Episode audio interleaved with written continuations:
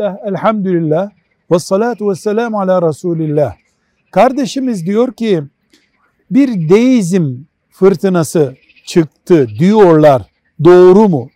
Nasıl görüyorsunuz ve ne yapmayı tavsiye ediyorsunuz diyor.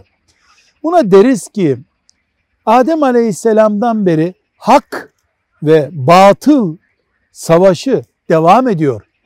Bunun adı bir gün haçlı olur, öbür gün faşizm olur, öbür gün komünizm olur, öbür gün liberalizm olur, öbür gün putlaştırılmış demokrasi olur. Önemli değil. Bugün buna şeytan ateizm, deizm demiş olabilir. Biz bu günübirlik çıkan isimlere değil, hakkın yanındayız, batıl cepheye yeni elemanlar sürüyor. Elemanı eskidikçe, putları yıprandıkça yeniliyor. Bu mantıkla bakmak zorundayız.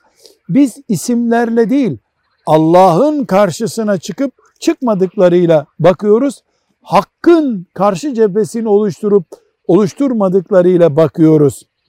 Onlarla her çıkan isim üzerinden bir mücadele üretirsek kaybeden biz oluruz.